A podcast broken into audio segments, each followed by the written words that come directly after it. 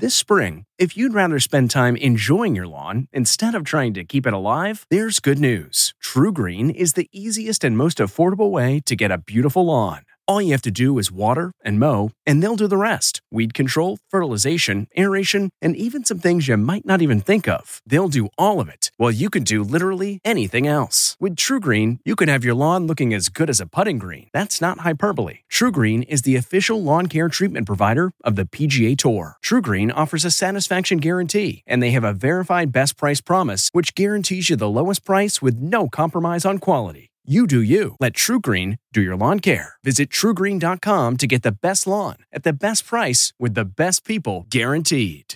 This episode is brought in part to you by Audible, your go to destination for thrilling audio entertainment. Whether you're looking for a hair raising experience to enjoy while you're on the move or eager to dive into sinister and shocking tales, Audible has an exclusive collection of thrillers from best selling authors that will keep you on the edge of your seat like James Patterson's first audio only thriller, The Coldest Case. Experience stories like never before, where every chilling detail is brought to life by captivating sound design. Plus, as an Audible member, choose one title a month to make yours forever. And now, new members can try Audible free for 30 days. Just visit audible.com slash WonderyPod or text WonderyPod to 500 500. That's audible.com slash WonderyPod or text WonderyPod to 500 500. Rakuten's Big Give Week is back with 15% cash back. It's a festival of savings at hundreds of stores, including Doc Martens, Ninja Kitchen, and Hotels.com. Prep for summer and save big on beauty, travel, electronics, and more. It's one of Rakuten's biggest cash back events, and it's on May 6th through May 13th. Join today for free and get an extra 10% cashback boost. Go to Rakuten.com or download the Rakuten app today. That's R A K U T E N. Shoppers get it. Our CBS Sunday Morning Podcast is sponsored by Verizon Wireless. Verizon is launching its 5G ultra wideband network for ultra fast speeds, ultra low latency, and massive capacity. This is 5G built right.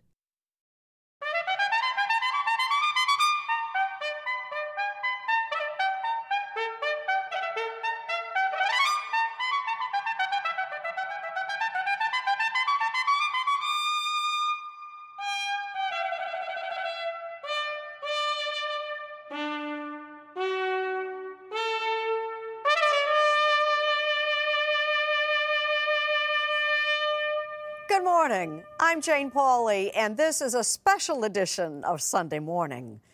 With just days to go till Thanksgiving, it's the food issue, our annual invitation to eat, drink, and be merry. Much as we may believe that a good meal can cheer us up, is there really any scientific proof? Is it actually true you are what you eat? Susan Spencer will serve up the evidence. Maybe you eat for pleasure, maybe you eat to stay fit, but you probably haven't thought about eating to improve your mental health. Well, think again. Food is medicine. Food is brain medicine. How many American families do you think would see an array like this on their Thanksgiving table? I hope after today that all of them will. Oysters and other food for your mood ahead on Sunday morning. JBJ are the initials of rock star John Bon Jovi and of the unusual restaurant he and his wife operate. Tracy Smith has saved us a table. John Bon Jovi and his wife Dorothea are happy to feed the needy. They just hate taking the credit. What motivates you guys to do this? The question should be asked why am I doing this interview? I don't like doing interviews because we want somebody watching this to do this. John Bon Jovi serving up hope later on Sunday morning. Uh, from there, it's on to a smorgasbord of treats from all over. Jim Axelrod has a sampling. From spicy offerings of Indian food along a Wyoming interstate. All right, all right, all right. Tacos I've had. To tacos served up by movie tough guy Danny Trejo. To a born in Korea social media must see. We travel the world in search of new taste sensations. Coming up on Sunday morning. Once the Thanksgiving feast is over, what do you do with the leftovers? Martha Teichner says the answer is simple put a lid on it. Tupperware was designed with an accent on beauty for people of fine taste. Here's something you may not know Tupperware designed containers for NASA to grow veggies in space. We have metal for the microwave. Go, what? Ahead this Sunday morning, you're invited to a Tupperware party. Lee Cowan has discovered it's a lot easier to drink and be merry after you crack open a bottle that's aging well. Before you go out and buy a bottle of something new to toast with this Thanksgiving, check out the stuff you've had for years. Each bottle, just like a wine, ages in a different way. The haunting allure of vintage spirits. Thank you, sir. Later, on Sunday morning. We have those stories and more, all coming up when our Sunday morning podcast continues.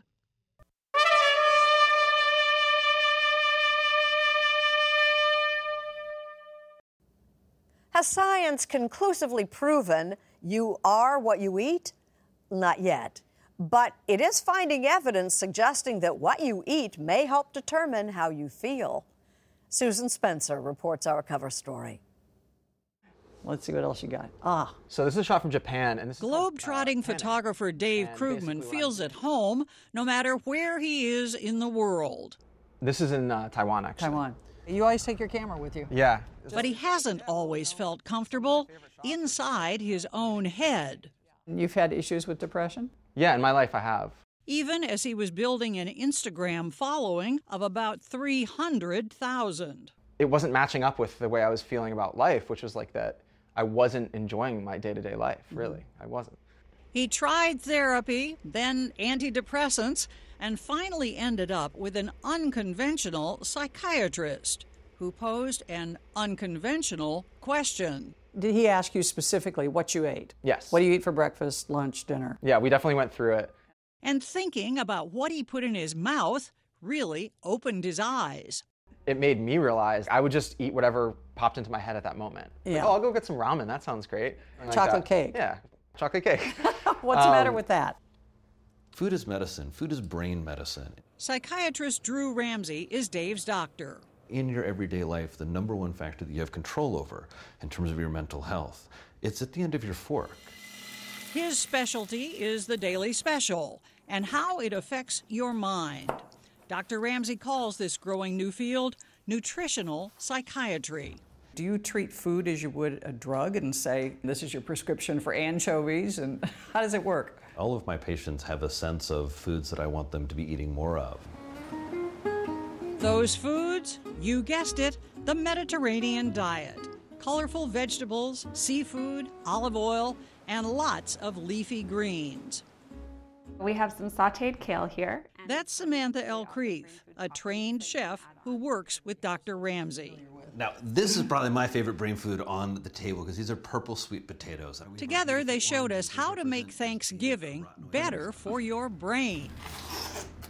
Oysters, anyone? Well, Susan, someday maybe you'll like the oyster. I thought you were going to give that to me. No.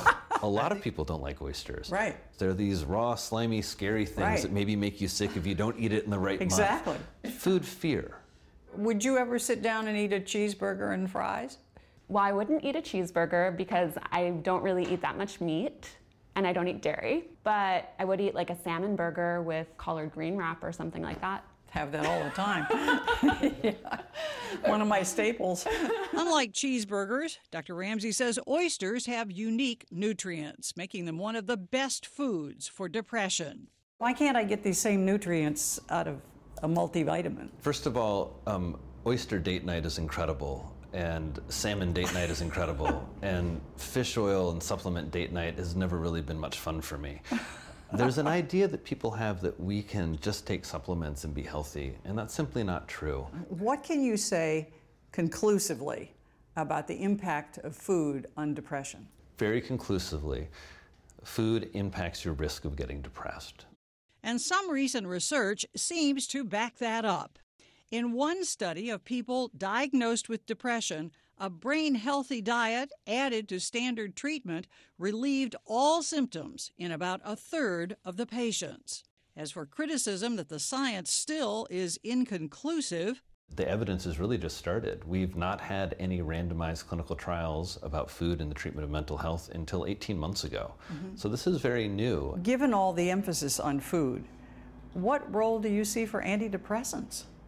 Antidepressants are a great treatment for depression. You see the two as complementing one another. The two complement each other perfectly. This one for sure. While the doctor writes the prescriptions, the chef makes the house calls. Do you ever go so far as to physically take patients to the grocery store and say, this, not this, this? Absolutely. I go to their homes and cook with them. If you still find this whole brain food thing hard to swallow, Neuroscientist Lisa Mosconi at New York City's Weill Cornell Medical College says the proof is in the pictures. When you look at a brain scan mm-hmm. of somebody who has, say, the Mediterranean diet, yeah. and somebody else who doesn't, can you look at that brain scan and literally see a difference? Very often, yes. And this is a very healthy looking brain. The brain on the left belongs to a woman on the Mediterranean diet the other one to a woman who eats standard Western fare high fat, high carbs. It shows actual shrinkage with likely cognitive decline, Mosconi says, and she blames our lousy American diet. You tell me yes or no if somebody who's thinking about their brain health would eat the following. Okay. French fries. No. Ice cream. Mm, no. Bacon. No. Ooh, that was painful. Froot Loops? No. Don't laugh. Pop Tarts? No. Pizza? Uh, no. How about anchovies? Yes.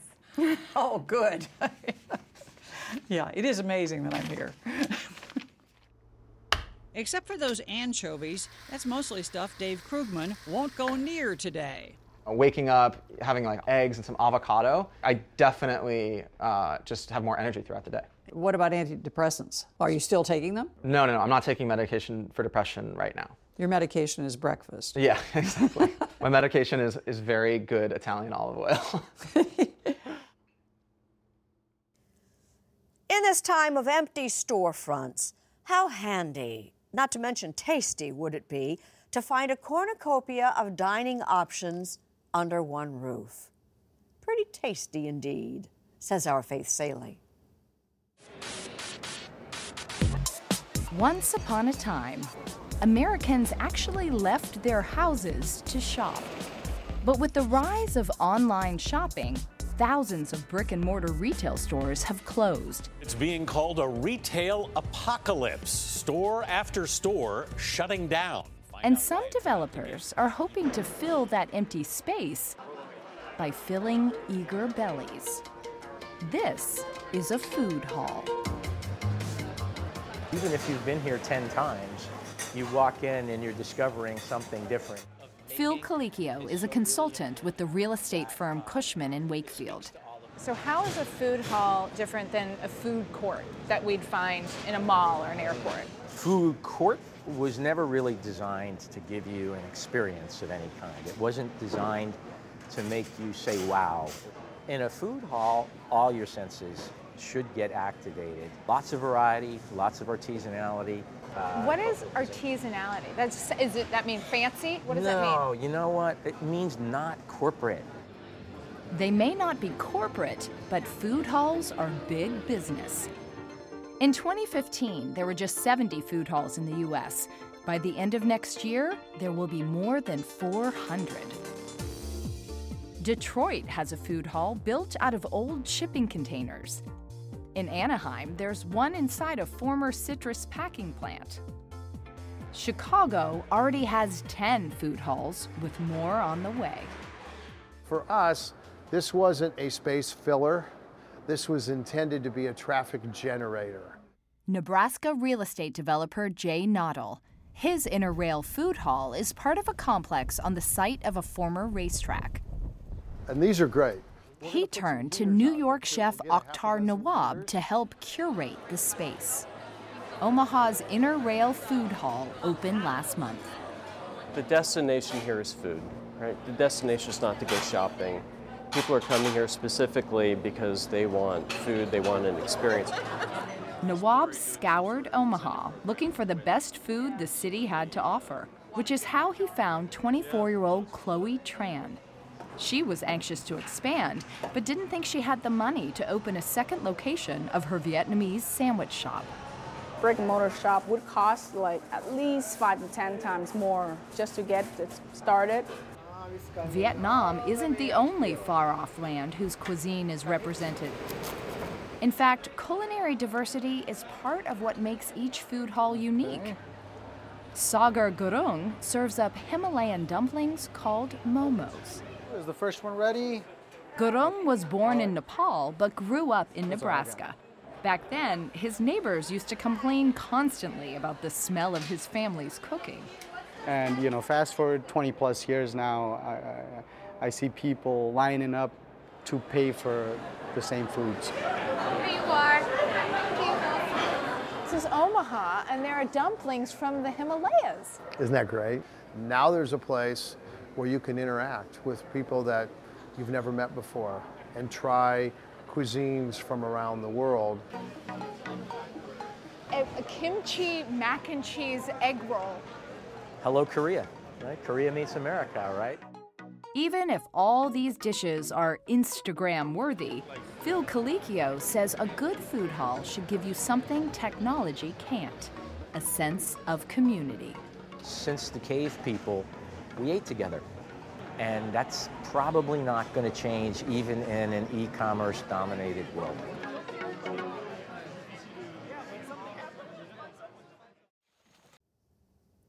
Ever been to a Tupperware party? Martha Teichner cordially invites all of us to put a lid on it. Haven't you wished for unspillable containers that wouldn't break? Tupperware was designed with an accent on beauty for people of fine taste. Tupperware parties. A blast from the past if there ever was one. That's why I'm here, to show you how to use the seal properly. Are you wondering, does Tupperware still exist? Do they even have those parties anymore? The answer is an emphatic Hi! yes. So, does anyone else want wine? But the parties are a lot more fun now. You guys check this out. Oh. We have metal for the microwave. Go, what? We've also got our silicone molds now. At least the one Corinne Brown threw last Sunday outside Charlotte, North Carolina was. So literally, I've been in Tupperware my whole life. My mom promoted to Tupperware manager right before she gave birth to me. I was born, raised, and burped in Tupperware. Hear that whisper? Burp? That's Tupperware's Yup. airtight promise The to bowl food that burped fresh. began it all. Tupperware comes in all This tiny rim in the container slants out so the narrow groove in the Tupperware seal fits into it. When you snap the two together and burp them, air is locked out, freshness is locked in. Earl Tupper had paint can lids in mind when he invented the Tupperware seal just after World War II. This is Tupperware. Believe it or not, lightweight, unbreakable plastic containers were revolutionary then. Unfortunately, too revolutionary. At first, nobody bought Tupperware. Tupperware, in order to be fully appreciated, must be demonstrated.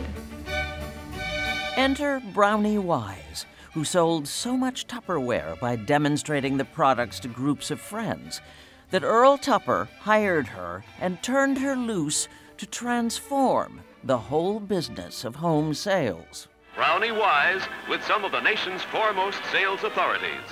She was a superstar, the first woman on the cover of Business Week, a glamorous role model for the army of women, and it was mostly women, 19 of them had sales of over $1,000. who made money, even supported their families. As the stay at home moms, their husbands expected them to remain.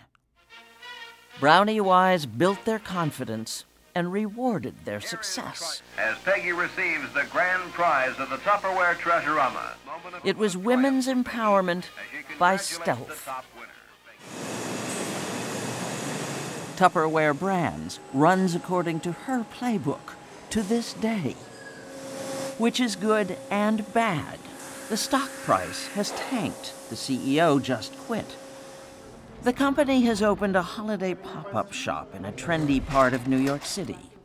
In spite of a worldwide sales force of more than 3 million in more than 80 countries, the challenge is reaching people who buy cheaper containers in the supermarket and think of Tupperware as yesterday if they think of Tupperware at all. They don't know how to find us, and that's the first question anyone asks us. Asha Gupta is head of marketing and strategy for Tupperware. Why should they buy Tupperware instead of this aisle of stuff in the supermarket? Once they start using our products, realize the worth of it. It, it. The products themselves last a very, very long time. You're not taking my Tupperware. and don't you dare walk off My Tupperware is my Tupperware. with somebody else's Tupperware. I will come hunt you down and I will get my Tupperware back. That is a serious no no. Nobody's getting I saw that. I saw that. He's a Hollywood tough guy with a taste for tacos. And as Luke Burbank tells us, a tale straight out of the movies. Whiskey. It's a private bar. You're not welcome. You told me that I'm not good enough to drink here? You get out! When it comes to the movies, they don't make them tougher Somebody run off with your old lady legally. You're allowed to cut them. Or more grizzled I take my time, but I always win. than Danny Trejo. All right, all right, all right. tacos I've had. But off screen, Hi, darling. you're more likely to find him all smiles, yeah, you do. greeting and feeding folks at his chain of LA restaurants, Trejo's Tacos. It's good food. You know, good good food. And people that, that know it's Danny Trejo's restaurant, you know, they want to see me. You know, so so what I do is I try to be here. And it's not just tacos. He sells donuts too, which were recently named Best in LA by LA Weekly, and he's even got a beer. While he's quick to admit that he's mostly the weathered face of the operation, Trejo did taste test every item. Oh my gosh. Enjoy, gentlemen. And he knew what he was looking for. My mom was just an unbelievable cook, but you know, Latino families, you know, we eat really good like the first of the month, all the way up to about the 19th. and then things start getting scarce. Considering those early lean times, Trejo's success might seem improbable, but it's actually unbelievable if you consider where he started. Is this really a shirt that makes it look like I'm doing time? County jail shirt. and he would know, having been in and out of prison most of his young adult life on a variety of charges drugs, robbery, assault. It's all intimidation. That was what you had to do. For Trejo, surviving in prison meant making some hard oh, choices. There's two kinds of people in prison there's predator and there's prey. And you have to decide every day what am I going to be? If it's prey, then I give up. If it's predator, then I'm going to kill somebody. Hooked on heroin and sitting in solitary after starting a prison riot, he finally hit rock bottom in 1968. And I remember asking God, Lord, let me die with dignity. That's all. Just let me die with dignity, and I'll say your name every day, and I'll do whatever I can for my fellow man.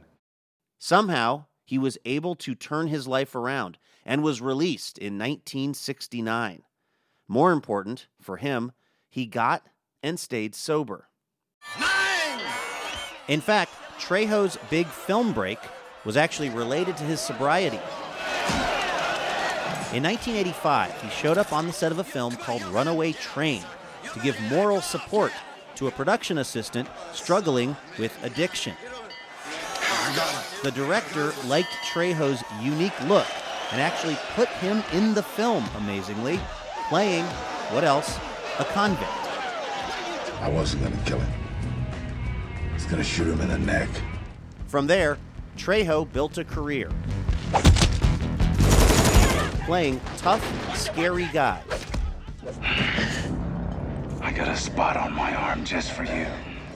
How do you feel about being known as this kind of menacing character in films? I'm really glad I'm known for anything.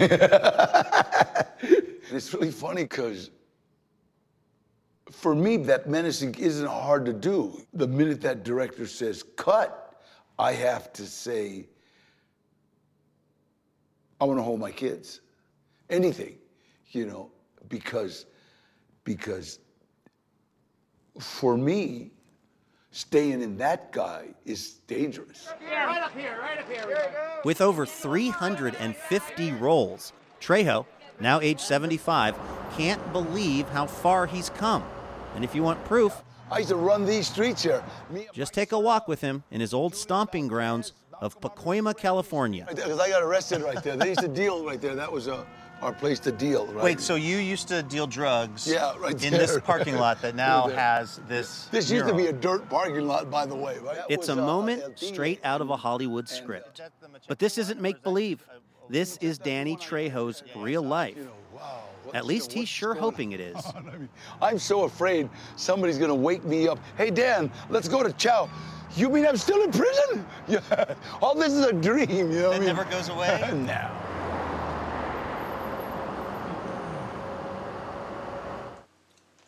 Looking to instantly upgrade your Mother's Day gift from typical to meaningful? Shop Etsy. Get up to 30% off well crafted and personalized gifts from participating shops until May 12th. This year, embrace your creative side. You know, the side your mom gave you, and shop Etsy for custom jewelry, style pieces, home decor, and extra special items she'll adore. Need something original and affordable for Mother's Day? Etsy has it. Shop until May 12th for up to 30% off gifts for mom. Terms apply. Watch what you eat goes that familiar expression. But we promise you there's nothing familiar about this story from David Pogue. In the hallowed halls of food fads, what in the world could be weirder than mukbang? Mukbang is a Korean word that means something like eat casting. Basically, it's watching long YouTube videos of other people eating. Go. If you told people the whole deal, like I sit there for half an hour and eat this giant mound of seafood, what would they say? Most of the time, people just say, oh, okay. You know, with that weird look on their faces, like, okay. Bethany Gaskin may be the current queen of mukbang on YouTube, where she's known as B-Love. 2.3 million subscribers have watched her daily videos more than half a billion times. Mm. Growing up, I haven't had the best life, you know, living in poverty, and so I know struggle, but I also understand what it takes to work hard to get yourself ahead. And get ahead she has. I make money through ads. In 15 months of doing this, I became a millionaire. Wow! Yes. Washington, D.C., Texas, Arizona, and you should see her fan mail. Ohio, Maryland. Words cannot express my love for you. Thank you for helping us and relieving stress. Mukbang began in South Korea in about 2008. Mukbang was the result of a perfect storm of a series of economic, political, and social changes. Robert Ku is the chair of Asian Studies at Binghamton University in New York. This includes the change in family structures, where more and more people were eating alone. In Korea, the digital technology was something that was embraced very early on. And so mukbang emerges at a time when a lot of people who are eating alone could use the digital realm to find some sort of companionship. To find out the appeal for Americans, I spoke to some fans across the country Hey, it works. Hey, you guys. over video. It seemed appropriate. Every single day, I would say we watch. Yeah, yeah, every day. Kristen and Jamil Wallace of California are in it for the food. You know, usually mukbangers are eating indulgent foods that normally you're not going to have in front of you. I have a very simple question for you. Why? Why?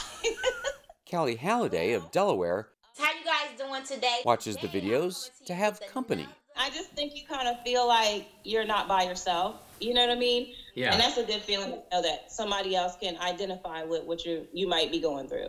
It's not for the food. It helps with my anxiety and it helps me sleep at night. And 14 year old Kirsten Zabauer from Louisiana is in it for the sounds the smacking and the crunching. The sounds are like really soothing because I kind of have ADHD, so I need something to be playing. Wow, so this is where it all happens. Yes. Meanwhile, mukbang has changed Bethany oh, Gaskin's life completely. Her husband Nate quit his job as an engineer to edit her videos and manage the business. You do the peppers in the sauce? Mm-hmm. It's so good. She started selling her dipping sauce on Amazon, and she's oh. still posting a new mukbang video every single mm. day. I can't say I understand Interesting. it. I don't understand it either, but I just do it. To have people watch you eat, it's weird. But the numbers are looking good, the money is right, so I'm gonna keep on doing it. Just ahead, a pit stop along an interstate in Wyoming. And as Jim Axelrod shows us, when the truck stops here, an unlikely dining adventure begins. Hello. What do you suggest? Behind this hole in the wall, at this hole in the wall in Laramie, Wyoming, is a you won't believe it situation from the world of truck stop cuisine. If you'd bet me, I would have bet $100 there'd be no decent food of any kind in here. Yeah, well, she would have lost that bet.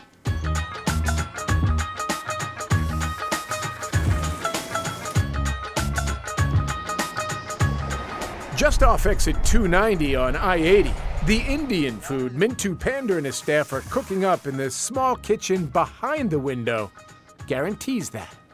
This smells like we're in Mumbai, not in Laramie. Not in Laramie, no doubt. Just a few feet away from the motor oil, the military hats, the trucker shirts. You can smell Oh, smell that's it a off. very familiar smell for Indian food. That's it. That's what Our that is. storage shelves full of turmeric, coriander, and other spices maybe you haven't heard of. This is a leaf. It's called kasuri methi. I mean, if you start putting this on, you will not eat anything without it. There's a rice steamer with no off switch, an always full pot of chai, and the soul of any Indian kitchen a clay oven, the tandoor. The tandoor, the flavor goes in the meat, not out of the meat. Like if you put on a grill, everything kind of drips down. This way, the heat is all around. It's surrounded by the heat. When Pander bought this truck stop in 2014, it came with a griddle for hot dogs and hamburgers. That's all you need? That's all I need. All right, thanks, man. But figuring truckers could get those up and down I 80, he went with a menu they wouldn't find anywhere else. Did they ever come in and say, all you got's Indian food, and I want meatloaf, I want a hamburger, I want a, a, a strip steak? So then we tell them, hey, try this. You're gonna have that on the next stop anyway. Just uh, mild spicy, not so really spicy. 99 out of 100, they would call again. Hey, I want something what I ate last time. That stuff was delicious. I want that meal. I don't know what it was named, but this guy, he gave it to me. I think it's number 29. You have all this today or what? Good. Yeah? From cross country truckers, I don't know how to rate it, you know. One to 10. I'm, I mean, I'd say it's probably, you know, good nine. I mean, how's it going? To locals like Sheriff's Deputy Bill Yates. If this is the area I'm patrolling, I know where I'm going to stop to eat lunch. Mintu's food has been a hit. Deputy Yates is partial to both the yellow curry and the broader field of vision that comes with it. It's bringing the world here rather than keeping our world small. Strictly speaking, the restaurant accounts for a small part of Mintu's revenue. But that's not how Mintu speaks or thinks. I would say 5 to 10% at the most, 10%. So why bother? This is not a whole picture of the food. The people come in, get, get fuel, other stuff. So they would come in and spend five, six hundred dollars in fuel because they know they can get their meal they desire from last 800 miles here. He's opened another spot in Nebraska and will soon add a third in New Mexico. Turns out there's some money in all these smells and tastes, especially with the changing face of trucking, since nearly 19% of long haul truck drivers in America are now immigrants. No surprise for you that you can recreate all that stuff in the middle of a truck stop on I 80? Well, that was the plan, so we succeeded. All it took was for Mintu Pander to trust his gut and those of hungry truckers driving by.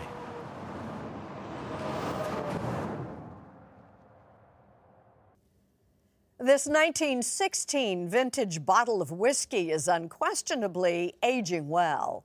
It's worth about $2,000. Lee Cowan takes us on a hunt for ancient spirits. This Thanksgiving, it just might be worth a look in the back of your grandfather's liquor cabinet. Because those old dusty bottles you may have assumed had gone bad may, in fact, be a gift from holidays past. Down in this corner over here. That's where you found it? Yes. In there? Yes. While renovating his Keyport, New Jersey house this past September, Ron Lewert found a stash of Gilbey's dry gin, still wrapped in straw, hidden in a crawl space in the roof. It was just in a big burlap Big burlap sack just sitting there. 12 bottles. 12 bottles. right? They're almost certainly as old as the house, built in 1926. It would appear that it was placed into the roof when they were constructing the house. That's wild. Yeah, it's pretty crazy. It's pretty cool. Now, old booze doesn't necessarily mean good booze, but it might be. A bottle of Macallan, distilled in 1926, just broke a record at auction, selling for nearly $2 million. Jamie Ritchie was the Sotheby's auctioneer that day. If you've got probably 40 pours from the bottle, you can give you know 40 people the greatest whiskey that's ever been made. Jeez, that's true. Fun. I want to be at that guy's house at Christmas. Cheers. Old spirits are indeed rising from the dead. At Smuggler's Cove in San Francisco, there's a private vintage rum club. Oh, thank you, sir. At the office, a high end speakeasy in Manhattan, Mark DiPasquale can make you a pre prohibition martini using vermouth from 1906 and gin from the turn of the century. How much does that go for? Six hundred dollars. Six hundred dollars. The gin is really cool. The vermouth is really, really interesting. To me, the most interesting part of the martini is this one right here. That's the Martini's bitters, dating from 1896 or before. If you take a sip of it and coat your mouth with it, it just it has a life to it that modern spirits don't. Which is why some go to any lengths to find these bottled treasures. With the bottles packed in straw. Last month, divers in the Baltic Sea hauled up nearly a thousand bottles of cognac and liqueurs from a steamer sunk by a German U boat in World War I. At a 1920s bowling alley in Los Angeles, bottles of old whiskey were found forgotten in an office in pristine condition. Some now have dedicated their lives to becoming alcohol archaeologists of sorts. Edgar Harden is founder of the UK based Old Spirits Company. His collection includes thousands of old soldiers standing at attention, waiting to be honored for their service. You get to sort of experience the past through, you know, rose tinted glasses in the best way. Hi. What's up, Edgar? How are you? I'm well, thank you. So, who better for Ron Lewert and his wife Alicia to call about that mysterious find in their roof? What do you think we have here? I think just for what they are, they're probably worth, I don't know, maybe $750 each, something like that. Well, that's worth a toast. But. Nope. Opening a nearly 100 year old twist top needs, well, less delicate methods. There you go. All right, you get the first pour. All right. You're getting the first sip, though. Just maybe. This is what a sip of Gilbey's gin might have tasted like. Cheers. Cheers. During Prohibition. That's pretty good. Ooh, that is I'm impressed. actually- That really is. hmm Well, maybe, uh, Maybe you're not selling them. maybe Edgar's not getting these. The spirit of Thanksgiving, courtesy of generations past. Cheers.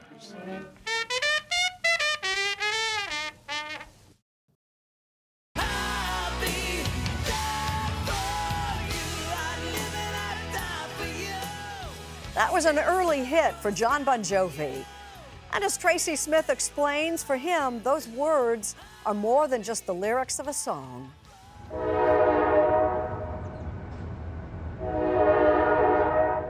For most people, Red Bank is just another stop on the New Jersey rail line. But here, just a few feet from the lumbering train cars, is a place that almost feels like home. Hi, how are y'all? Hey, Denise. Hello. Oh, hi. Hi. This is the JBJ Soul Kitchen, cooking up classic farm to table cuisine five days a week. Fancy stuff, but for the needy, it's not so much a restaurant as a refuge. We're right by the train tracks. Train goes by so much you won't even notice it. and it goes by a lot. Yes, the JBJ in the name stands for John Bon Jovi. He co founded the place eight years ago, turning what used to be an auto body repair shop into a place where no one is ever turned away. Gotcha over here, friend. Did you deliberately build it on the wrong side of the tracks? well, at least we didn't build it on the tracks. So. and here's how it works there are no prices on the menu. Diners are asked to pay a $20 donation that covers their meal and someone else's meal, too. And if you can't donate money, you can donate service, like washing dishes, in exchange for your supper. It's actually the brainchild of Bon Jovi's wife, Dorothea. So, how did you share this idea with your husband? She leaned across the couch. and I said, I have this idea. and you said, It was genius. Genius indeed. Nearly all the labor is volunteer. Much of the food is donated. And on any given night, nearly every seat is filled, roughly half by donors, and half by those who may not know where their next meal is coming from. Hunger doesn't look like what your mind's eye might imagine. It's the people at your church, it's the kids that go to school with your kids. And I think that was eye opening for a lot of Yeah. the, the community here that said, oh, there's no homeless people here. And they look around the restaurant and I say, I can name five people right now that I know are homeless in this restaurant right now, but they don't look like what you think they're going to It's look not like. the stereotype that you're expecting to No. see. No, no, no. no. It's no surprise that the place is doing well. The food is really good. And like anything else, Who are you? I'm John. John? Yeah. John who? Bon Jovi. a little star power always helps.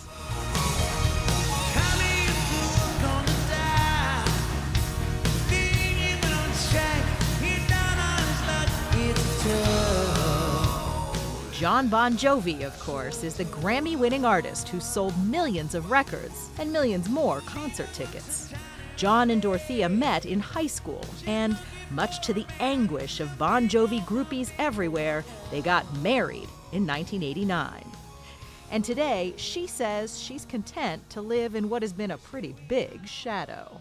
And I've heard you tell a story that when you guys go out to dinner, you often don't get served. Oh, yeah. That's a fact. Yeah, that's a fact. That's a fact. Because because everyone's focusing on what Mr. Bon Jovi wants. and I'm like, uh, can I? Can I?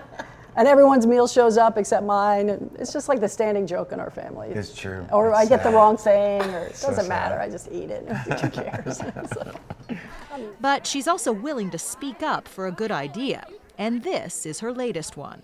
Starting next year, there'll be a JBJ Soul Kitchen at a place you might not have expected the Newark campus of Rutgers University. The faculty got a preview last week.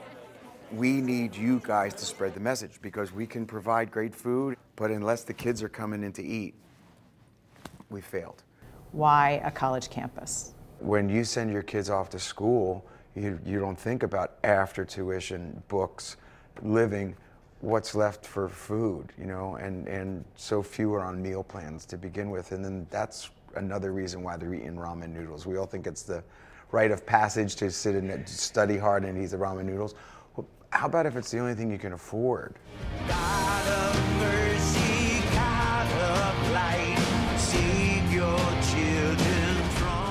We should point out that Bon Jovi's music is very much alive and well. In fact, he just finished a new album last week. But fighting hunger is a priority. Besides the place in Red Bank, there's another soul kitchen in Toms River, and his JBJ Foundation has plans to open more as long as there's a need. With so much that is wrong with the world today, does this give you hope? You know, it does restore your faith in humanity because people will, I believe, given the opportunity, help another human being. And that's what we see here all the time.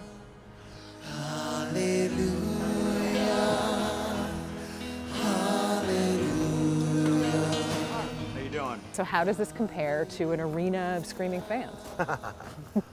It can obviously never compare to performing or writing songs. But what it does do is it gives you the same sense of fulfillment, I think, when we leave here at night. That's why I say the way to feel good is to do good. You know, find your good and, and do it.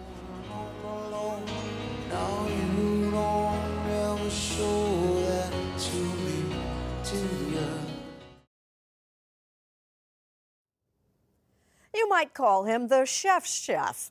For years, Americans have been watching Jacques Pepin on TV, but I got to see him in person. Is this fresh enough? Yes. Jacques Pepin ought to know. Mm, good.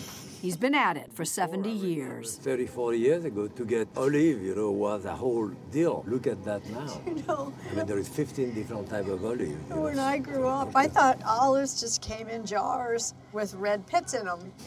what a revelation. Okay, I'm no cook, but the man walking me through his local stop and shop sure is. I'm going to show you two type of omelette. With four decades on television and two dozen cookbooks, Welcome to Everyday Cooking. Chef Pepin has been influencing American tastes and techniques for generations. If you have a passion, is it food or is it teaching? I think teaching about food, yes. I like to explain, break it down. His own culinary education began in France, near Lyon, when he became a chef's apprentice at 13. From 8 in the morning, usually 10 at night, with a break in the afternoon of two, three hours. We slept upstairs. We were not paid. You weren't paid. No, there was no pay. Why didn't that teach you that I do not want to be a chef? It's very hard well, work. I, I, I was very happy.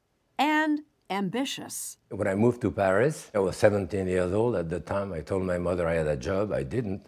I took the train, went to Paris, and started working. And there he learned it wasn't creativity, but conformity that mattered. At the Plaza Athénée in Paris, the lobster soufflé was very famous, where we were 48 chefs. I think any one of us could have done that lobster soufflé. No one would have known who had done it. If you're one of 48 chefs at one of the finest restaurants in Paris, how was it discovered that of all those chefs who make the souffle, this one's special? I suppose the executive chef that we call Monsieur, maybe he saw something. At 20, he was drafted. The French Navy put him to work, cooking, of course. And before long, he was personal chef to President Charles de Gaulle. If it sounds glamorous, he says it wasn't. If anyone came to the kitchen, it was something was wrong. They were going to be yelled at. And then he came to see America, a visit that has lasted some 60 years. He landed a job at Le Pavillon, then the best French restaurant in New York City, a favorite of Jackie Kennedy, who was about to need a chef for the White House. Jacques Pepin turned her down. Wouldn't most people be kind of intrigued by the White House invitation? Since I had experienced something similar in France with the president, there was nothing very glorious about it. Been there, done that. Yeah. but there was another Pavillon regular by the name of Howard Johnson. The orange roof of Howard Johnson's. Yes, the owner of what was then one of the largest restaurant chains in America.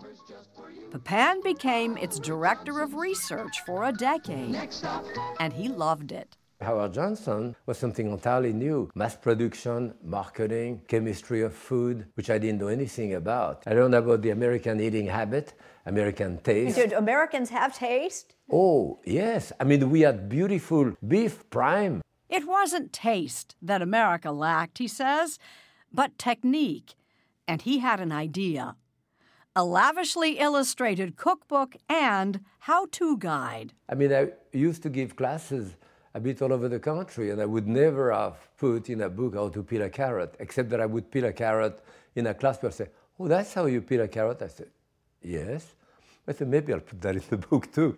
The book, called La Technique, was a sensation, and Jacques Pepin took to the road, giving demonstrations. Cook with organic produce, the way my mama always done it. He was a pioneer in the demo kitchen, Coming up on today's gourmet. with more than a dozen TV series. You want to bang the door a oh, little bit like That's a that. wonderful way of doing it. Just Most bang. notable, perhaps, was his partnership with his old friend, Julia Child. I learned that in Paris. Julia Child is the most unlikely television personality, but boy, was she successful. And the two of you had such chemistry. Was that instantaneous? We had a great time together. She was a formidable eater. They're eating, cooking, Go! and even gentle disagreements I've washed this chicken with hot water. I don't wash my chicken. earned them an Emmy. I have been spending every Sunday with you for the last 20 years. Oh boy. At 83, So you're a head of garlic here. Jacques Pepin still loves giving cooking demonstrations, Hit it on the side. That will separate your clove of garlic. as he did earlier this month at the Smithsonian's National Museum of American History. You go down, forward. That really, really is the essential oil. His emphasis on the basics as the foundation of good, great, or masterful cooking Basically, you need three knives. inspired me to ask Is it ever too late to learn? You have to hold your hand this way, never this way. First, So here, my hand is glued to the knife here. how to properly use a knife. And I start moving very, very slowly. And I very, then I move faster, then faster. Now, my turn. If you go back, then I follow you. Wherever you go, I'm going to follow you. We have any band-aid here? Oh, no, just kidding. I graduated to zucchini. That's it. Not moving the vegetable That's at it. all. You want a job? For Jacques Pepin, cooking is more than a job. It is an act of love in many ways, you know, to cook for someone. Is it an act of love if the only thing that you can reliably do in the kitchen to help is clean up? Yes.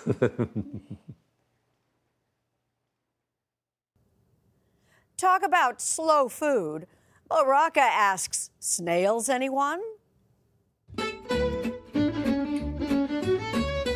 On the north shore of New York's Long Island, nestled between a vineyard growing grapes for Pinot Noir and a herd of French cows, is a very small farm Only uh, 300 square feet.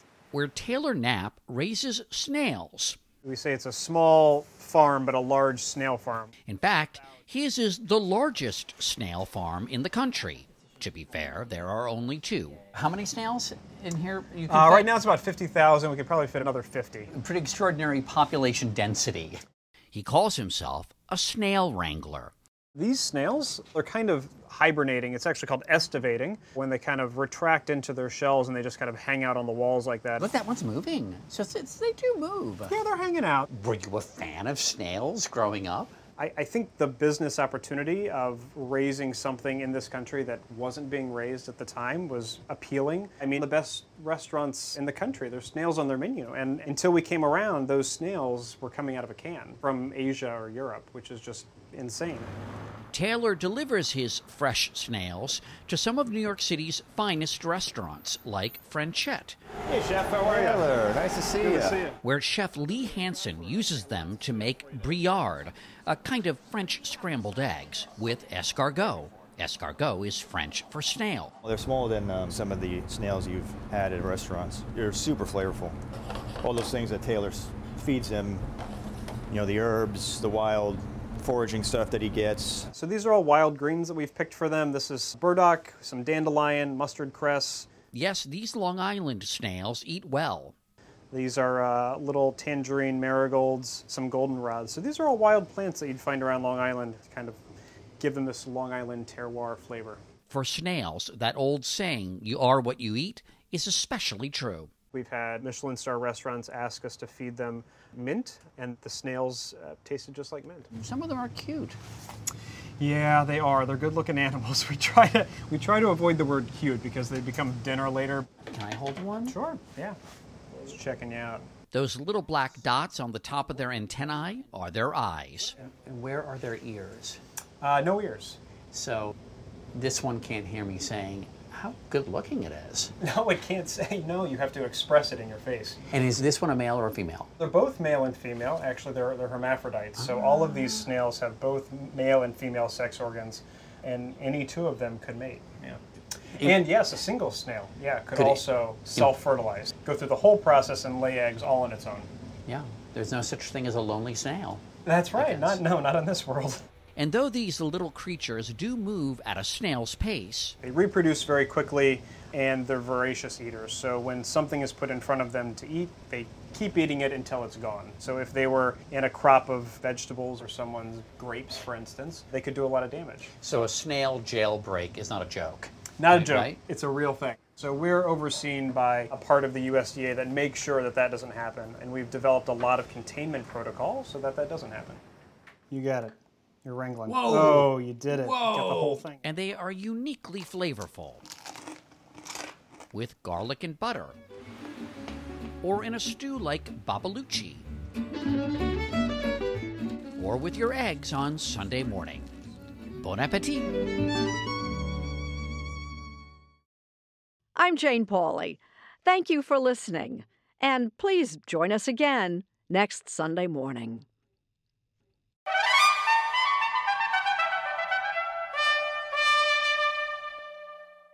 If you like CBS Sunday Morning with Jane Pauley, you can listen early and ad-free right now by joining Wondery Plus in the Wondery app or on Apple Podcasts.